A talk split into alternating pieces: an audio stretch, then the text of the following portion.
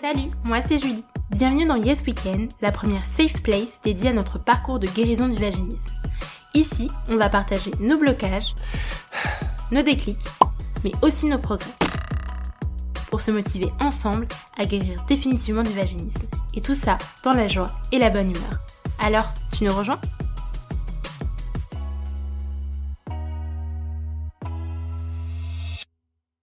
Hello, j'espère que tu vas bien. Bienvenue dans ce 3e épisode du podcast Yes Weekend vers la guérison du vaginisme. Pour pouvoir guérir du vaginisme, il faut travailler le côté psychologique et physique. Ça, je l'ai déjà dit plusieurs fois, mais je le redis parce que j'ai l'impression que l'information est un petit peu passée à la trappe pour certaines d'entre vous. Je t'explique pourquoi je dis ça. En fait, maintenant, je commence à connaître certaines d'entre vous, à parler avec vous, à connaître votre parcours. Et il y a plusieurs femmes qui sont venues me voir pour me dire « Écoute, moi, Julie, j'ai pas encore commencé mon parcours de guérison, ou alors je l'ai stoppé, ou alors je désespère de pouvoir guérir un jour parce que... » Et là, elles me sortent toutes la même excuse. Je n'ai pas les dilatateurs, ou j'ai peur de les utiliser, ou je ne peux pas les avoir. Bref, peu importe les raisons, ça tourne toujours autour des dilatateurs. Mais si tu penses vraiment que pour pouvoir guérir du vaginisme, il faut travailler exclusivement avec les dilatateurs... Faux ! Pour pouvoir guérir du vaginisme, il faut travailler le côté physique et psychologique. Ça veut pas dire il faut travailler exclusivement avec les dilatateurs. Ça veut dire que pour travailler ton côté physique, il y a plein d'autres exercices que tu peux faire pour pouvoir appréhender la douleur, pour pouvoir aller à ton rythme, et ça ne nécessite pas forcément d'insérer quoi que ce soit dans son vagin. Donc en fait, même si tu ne peux pas encore utiliser les dilatateurs pour X ou Y raison, tu peux quand même commencer ton parcours de guérison du vaginisme. Et pareil, si tu ne peux pas encore commencer les exercices pour travailler le côté physique, tu peux quand même commencer à travailler le côté psychologique, qui est hyper important, voire même le plus important en fait dans le parcours de guérison, parce que c'est ce qui te bloque, c'est ce qui a déclenché ton vaginisme, et c'est ça que tu dois déconstruire, que tu dois comprendre. Ça, je l'ai déjà dit dans l'épisode 2 de mon podcast « C'est quoi le vaginisme ?», qui est bien plus qu'un épisode sur une simple définition du vaginisme. Dedans, je te donne les clés pour essayer de comprendre ton vaginisme, de l'accepter, et surtout dedans, je te donne des petits conseils pour essayer de comprendre ce qui a pu déclencher et renforcer ton vaginisme tout au long de ta vie. Donc je t'invite vraiment à aller l'écouter si jamais c'est pas encore fait. Du coup, je pense que cet épisode, il tombe vraiment au bon moment, ok, parce que j'ai pu tester différents exercices, donc je vais vous en recommander quelques-uns. Je pense que cet épisode, il sera en 2 parties, parce que sinon l'épisode sera vraiment beaucoup trop long. Donc du coup, je vais commencer avec la partie sur les exercices psychologiques, qui selon moi sont vraiment hyper importants, et comme ça tu pourras commencer dès maintenant à les appliquer, et plus tard, je sortirai l'épisode sur les exercices pour travailler le côté physique.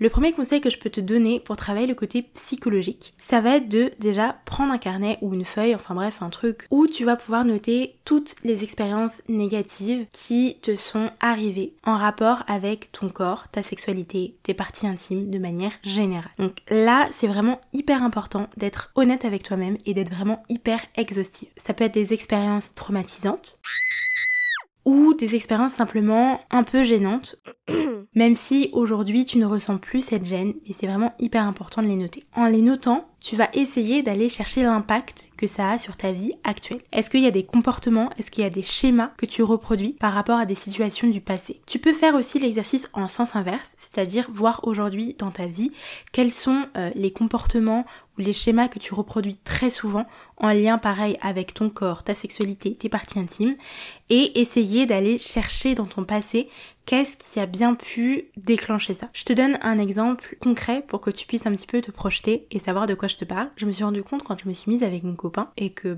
on commençait à vouloir faire des bails ensemble, quoi, tout simplement. Parfois, donc du coup, j'étais allongée et j'avais les jambes écartées. J'avais les jambes un peu relevées et écartées. Et lui, du coup, il approchait sa tête entre mes jambes. Je vais pas te faire un dessin, je pense que tu vois très bien de quoi je te parle. Et en fait, moi, j'étais hyper gênée à ce moment-là. Et donc, du coup, ma réaction, c'était de fermer automatiquement mes jambes et de le repousser. Alors que, en soi, je voulais qu'il approche sa tête entre mes jambes. Et on était tous les deux consentants, en fait, dans cette histoire. Donc. Mais je sais pas, il y avait quelque chose qui me bloquait. Il y avait quelque chose qui me gênait et j'aimais pas le fait de voir sa tête qui s'approchait entre mes jambes comme ça et qui regardait entre mes jambes et qui... j'aimais pas en fait, j'étais vraiment hyper gênée. Du coup, quand j'ai commencé à vouloir guérir du vaginisme et quand j'ai commencé mon parcours de guérison, j'ai fait l'exercice que je te recommande aujourd'hui et j'ai commencé à essayer à repenser aux expériences ou aux événements que j'ai vécu dans mon passé. Et à un moment donné, je me suis rappelée que quand j'étais petite, parfois, ma mère me disait « ben, installe-toi, je vais regarder entre tes jambes pour voir si tout se passe bien ». Donc du coup, ben, moi j'étais petite, donc je le faisais, je m'installais, elle regardait vite fait entre mes jambes, elle me touchait pas, hein, elle regardait juste si tout allait bien, comme elle disait, et moi en fait, comme j'étais petite, je me posais pas la question de pourquoi elle faisait ça. Ma mère, elle me dit « je veux voir si tout va bien », bah très bien, je m'installe, et ça durait vraiment 2 secondes en fait. Sauf que plus tard, j'ai commencé à grandir, j'ai commencé à avoir 6, 7, 8 ans, et quand ma mère me disait bah installe-toi, je veux voir si tout va bien, et ben je commençais à ne plus vouloir en fait parce que ça me gênait de ouf, parce que à un moment donné, quand t'es petite, t'as ce truc de pudeur qui commence à arriver, tu vois, genre quand t'as 3 ans t'en as rien à faire de te balader toute nue devant des inconnus, par contre quand tu commences à grandir t'as cette notion de pudeur qui commence à arriver et là d'un coup bah t'as plus envie d'être nue, que ce soit devant des inconnus, devant ta famille, enfin il y a des situations qui te gênent un peu. Donc quand ma mère me disait ça, moi je lui disais ben non, j'ai pas envie en fait, elle voyait très bien que j'avais pas envie, mais du coup elle me disait mais t'inquiète, c'est simplement pour savoir si tout va bien, ça va vraiment prendre 2 secondes. Et donc moi c'est ma mère, à l'époque j'ai 7-8 ans, évidemment que je l'écoute, même si j'ai pas envie, évidemment que je l'écoute. Et je me posais pas la question en fait de savoir pourquoi elle faisait ça. Mais ce que je me suis rendu compte du coup, c'est que le schéma se reproduisait avec mon copain. J'étais dans la même situation, j'étais allongée sur le dos, j'avais les jambes relevées et écartées et il y avait une tête qui s'approchait pour regarder. Et je me suis rendu compte, ça m'a frappée de ouf en fait. Aïe. Je me suis rendu compte, mais oui, c'est ça, genre je suis vraiment dans la même situation, c'est le schéma se reproduit et donc du coup bah forcément mon comportement se reproduit. Je suis gênée, je ferme les jambes, j'ai pas envie, donc du coup bah forcément ça peut pas marcher. À partir du moment où j'ai compris pourquoi est-ce que j'étais gênée quand mon copain le faisait et pourquoi je fermais les jambes, et ben en fait tout naturellement j'ai arrêté de fermer les jambes et mes jambes sont restées ouvertes. Allô Mora.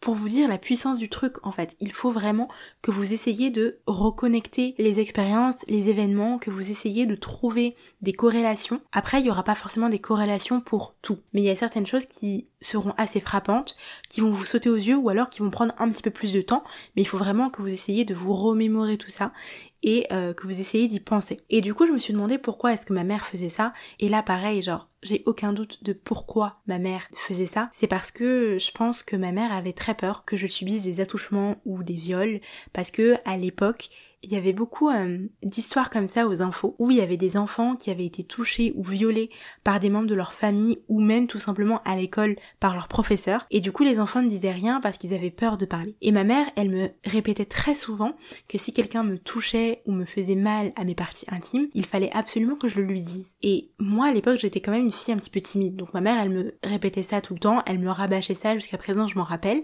et je pense aussi que c'est quelque chose qui a contribué à renforcer mon vaginisme, parce que du coup elle me disait que personne n'avait le droit de me toucher, et ça c'est quelque chose qui a eu un impact sur ma vie sexuelle plus tard. Mais je pense que ma mère elle se disait, même si je lui dis ça, même si je l'avertis et que je lui dis ça très souvent, et ben en fait je sais que ma fille elle est timide, et donc peut-être que la personne qui aura fait des attouchements ou un viol sur elle potentiellement va lui faire du chantage ou va la menacer ou va la manipuler, et donc du coup elle voudra pas me le dire. Donc en fait c'était tout simplement l'action d'une mère qui avait peur que sa fille se fasse violer ou se fasse toucher, et donc du coup elle savait pas trop comment faire, et donc il fallait qu'elle voie de ses yeux est-ce que j'avais toujours mon hymen, est-ce que j'avais pas subi des violences, est-ce que... vous voyez ce que je veux dire. Et quand on est parent, on sait pas forcément que ce qu'on fait vivre à son enfant va avoir des répercussions dans son futur, en fait. Aujourd'hui, ma mère est très loin de se douter que je souffre de vaginisme. Donc, c'est pour vous dire, et je pense que si elle le savait, peut-être qu'elle s'en voudrait, ou peut-être qu'elle culpabiliserait, alors que c'est pas du tout de sa faute, tu vois. Ma mère, elle faisait vraiment ça dans une démarche de protection, en fait, envers sa fille. Donc il y a des petites choses comme ça que vous allez pouvoir déceler, et peut-être que si c'est des choses beaucoup plus impactantes, vous allez devoir travailler dessus, mais déjà le plus important c'est de pouvoir les identifier et de comprendre pourquoi est-ce que vous faites ça.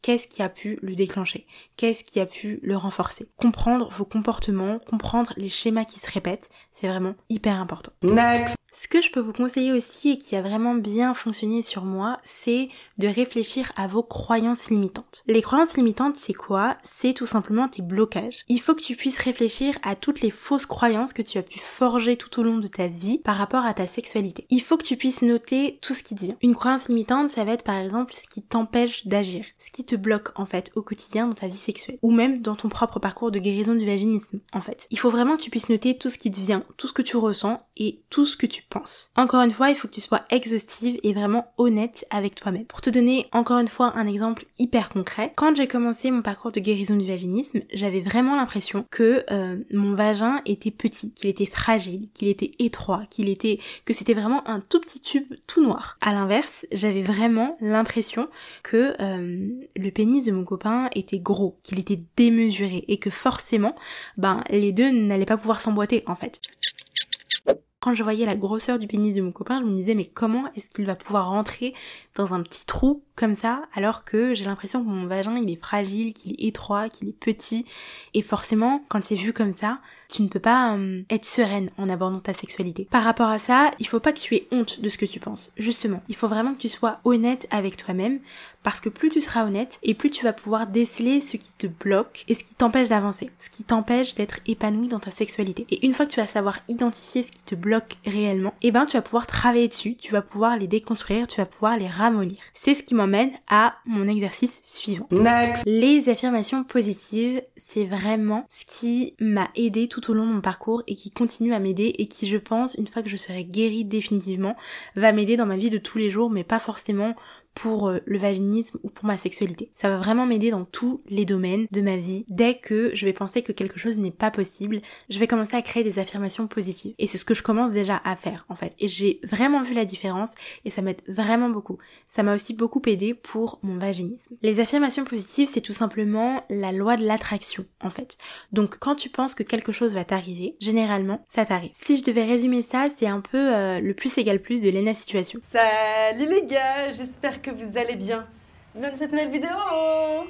Ces affirmations positives, elles vont venir remplacer les fausses croyances que tu t'es faites tout au long de ta vie. Ça veut dire que toutes tes fausses croyances, il va falloir que tu les remplaces par des choses positives. Par exemple, comme je te disais, moi j'avais vraiment l'impression que mon vagin, il était étroit. Ça, c'était ma fausse croyance. C'était ma croyance limitante. Et c'est ce qui me bloquait. C'est ce qui me faisait avoir peur de la pénétration vaginale. À force de me renseigner, j'ai fini par comprendre que, en fait, non, le vagin, il est pas étroit. Le vagin, par définition, il est fait pour être extensible. Quand t'accouches, il peut faire passer un bébé, quoi.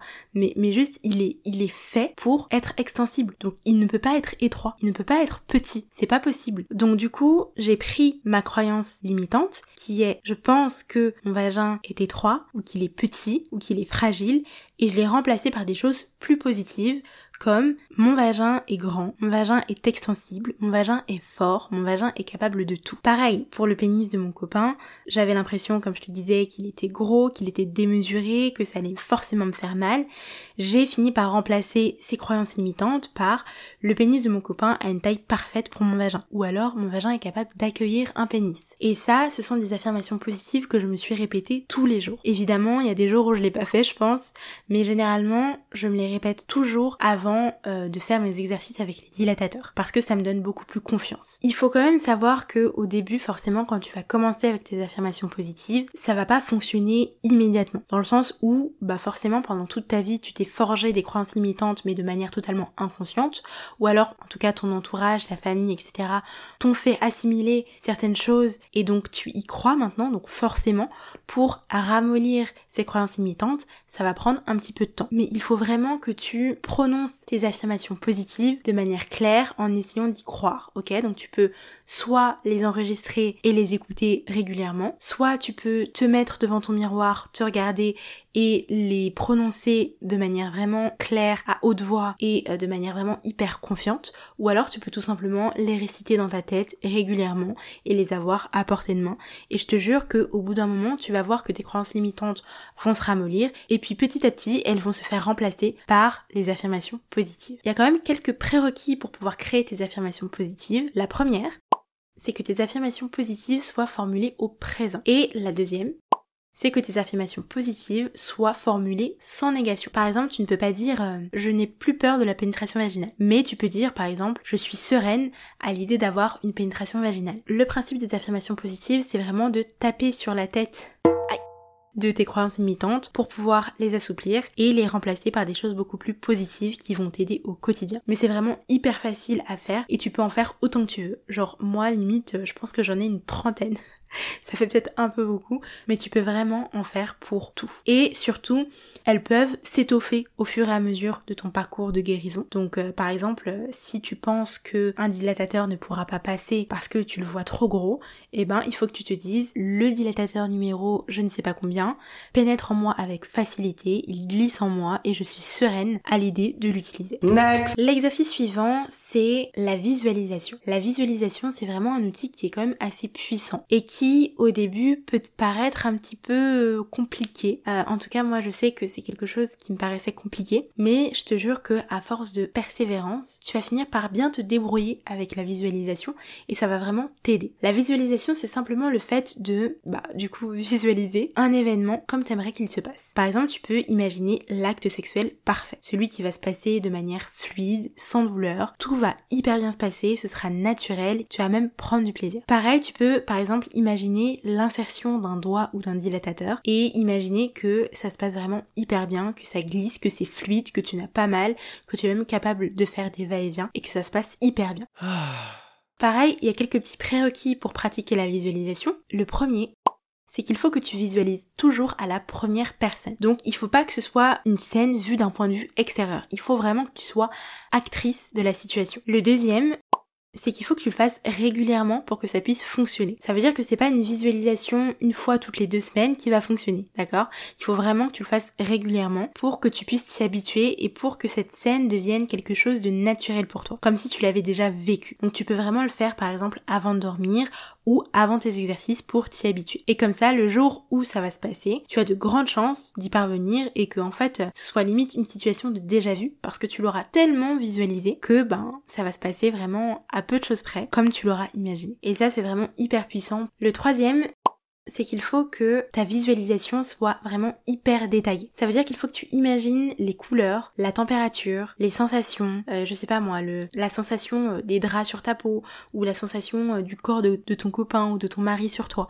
Il faut vraiment être hyper exhaustif. Si tu as du mal à visualiser, moi ce que je te conseille, c'est par exemple d'écrire. Tu peux écrire une scène que tu auras imaginée. Pareil, là tu vas aller vraiment dans les détails et tu vas relire très souvent cette visualisation. Tu peux aussi te faire un vision board avec des images qui sont hyper parlantes pour toi et que tu vas pouvoir voir tous les jours en te levant ou en allant te coucher. Mais il faut vraiment que ce soit quelque chose que tu vois hyper régulièrement. L'objectif de la visualisation, c'est vraiment de manifester ce que tu veux attirer à toi. C'est-à-dire que plus tu vas le manifester, plus tu vas vouloir cette chose-là et plus elle a de chances d'arriver et de se passer tel que tu le veux. C'est encore une fois la loi de l'attraction. Next. Ce que je peux te conseiller aussi et qui a vraiment fonctionné pour moi mais que je ne fais pas assez en vérité, c'est d'écrire ou de parler à ton enfant intérieur. Alors, ton enfant intérieur, c'est quoi ? C'est le petit enfant qui est en toi, en fait, c'est ton toi petit, en gros, qui a vécu ou qui a subi certaines choses et qui était vraiment sans défense. Je sais que moi, ça me parle beaucoup parce que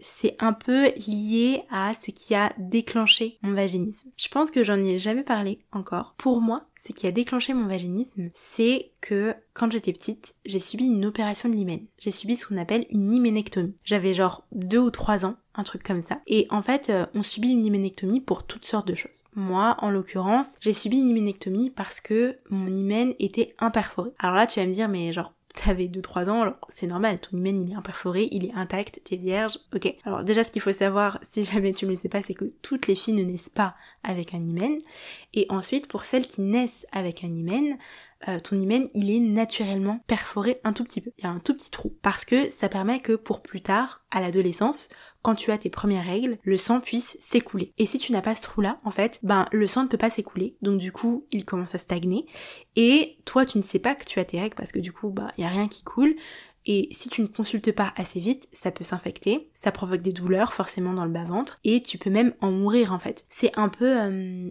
semblable au... Vous savez, à un moment, on parlait beaucoup des chocs toxiques avec les tampons. Et ben, je pense que c'est un petit peu semblable à ça. Et ça peut aller jusqu'à la mort en fait. Je ne me souviens absolument pas de cette opération, mais je sais que je l'ai subie parce qu'elle est marquée dans mon carnet de santé, et je sais que je l'ai subie parce que ma mère m'en a déjà parlé, et que surtout elle m'avait dit que plusieurs jours après l'opération, je me plaignais toujours d'avoir eu mal. Et je me plaignais en disant « le monsieur m'a fait mal », en parlant du coup du chirurgien en fait, qui avait perforé mon hymen. Et forcément j'étais petite, j'avais 2-3 ans, donc pour moi c'est pas hyper naturel qu'on vienne trifouiller entre mes jambes quoi, et qu'on vienne me perforer l'hymen, mais à l'époque j'imagine que je ne savais absolument pas ce qu'était l'hymen. Ça j'en ai parlé à une sexologue qui m'a dit qu'en fait il y a de très grandes chances pour que ce soit ça qui ait déclenché mon vaginisme, parce que c'était la première expérience que j'ai eue avec mes parties intimes. C'était une expérience qui était traumatisante visiblement, vu que j'avais eu mal et que je me suis plaint pendant plusieurs jours après l'opération, et que potentiellement je n'avais pas été hyper bien préparée à cette opération, dans le sens où mes parents ne m'avaient pas forcément dit pourquoi est-ce que j'allais subir une opération.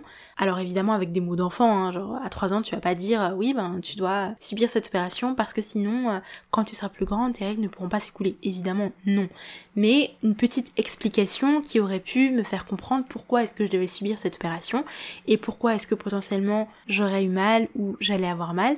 Et en fait la sexologue m'a dit que c'est il y a de fortes chances, mais c'est même quasiment sûr que ce soit ça qui déclenchait mon vaginisme, et que si je ne m'en souviens pas, c'est peut-être parce que évidemment j'étais assez jeune, mais aussi parce que le cerveau il a vraiment le pouvoir de te faire oublier certaines choses qui ont été assez traumatisantes pour toi et dont tu ne veux plus te rappeler. Donc en fait mon cerveau a oublié, mais mon corps lui s'en rappelle toujours. Ce qui fait que quand j'ai voulu commencer à avoir des rapports sexuels avec mon copain, j'avais vraiment hyper peur d'avoir mal, avant même de ressentir quoi que ce soit, une petite pression ou je ne sais quoi.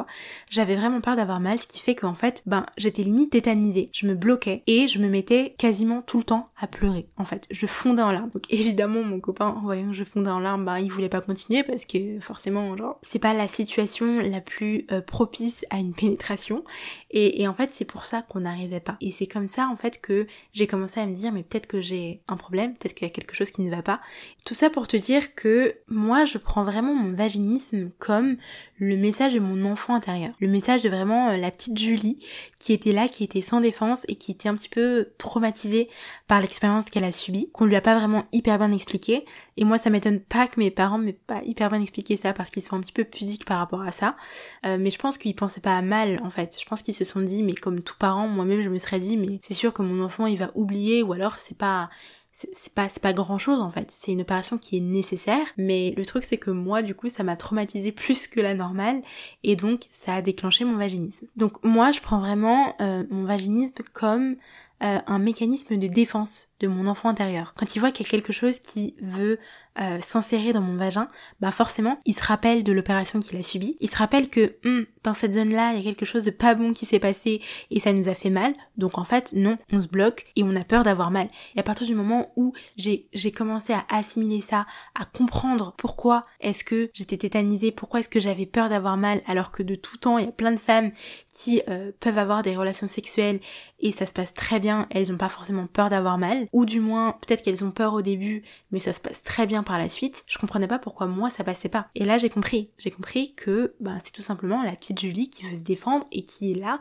en train de pousser un cri intérieur, en train d'essayer de me faire comprendre comme elle peut que non en fait, c'est sûr que ça va nous faire mal, c'est sûr qu'il ne va rien se passer de bon dans cette zone là, donc en fait arrête. Et moi j'étais là et je forçais et je continuais en me disant que ça allait passer alors que non, ça passait pas. Ça va être hyper important d'écrire ou de parler à ton enfant intérieur, ça va te permettre de le rassurer, de lui enlever ce fardeau qu'il se traîne depuis hyper longtemps et qui l'effraie en fait. Il est là, il est tout seul, il est sans défense et il essaie de te faire comprendre qu'il y a quelque chose qui ne va pas alors que toi tu forces, tu vois ce que je veux te dire? Imagine-toi vraiment ton toi tout petit de 3 ans ou de 6 ans qui est là, qui est dans un recoin et qui a vraiment peur d'une chose. Tu vas être là et tu auras simplement envie de le prendre dans tes bras et de le rassurer en fait et de lui dire, mais t'inquiète, tout va bien se passer, je m'occupe de tout.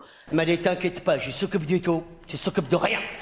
Genre, garde ton insouciance d'enfant et laisse-moi gérer tout ça et je te promets que ça va bien aller. T'auras pas envie de le forcer à faire des choses qui lui font peur et qui l'effraient en fait. Il va falloir lui faire prendre conscience que il y a des choses qui se sont passées, qui n'ont pas été hyper plaisantes, mais aujourd'hui, c'est révolu. Et aujourd'hui, vous ne pouvez pas continuer à vivre comme ça. Donc, comme vous ne pouvez pas continuer à vivre comme ça et qu'il y a un conflit en fait intérieur entre ton enfant intérieur et ton toi du présent, ton toi adulte, il va falloir que tu fasses un pas vers ton enfant intérieur et que tu le rassures. Il faut que tu prennes le relais de la protection. Parce que lui, du coup, il vous protège, mais comme il peut. Toi, il faut que tu prennes ce relais de la protection. Donc, comme je t'ai dit, tu peux écrire, ou alors tu peux lui parler dans ta tête ou à haute voix. Et ça va aussi te permettre toi-même de te rassurer. Et ça, tu peux le faire avant de dormir. C'est vraiment hyper efficace. Et pareil, encore une fois, pour que ça puisse réellement fonctionner, il faut que tu le fasses assez régulièrement. Il faut pas que tu le fasses une fois tous les mois. Petit à petit, tu vas t'apaiser. Et les dilatateurs, ou alors la pénétration, tout simplement, sera beaucoup plus facile.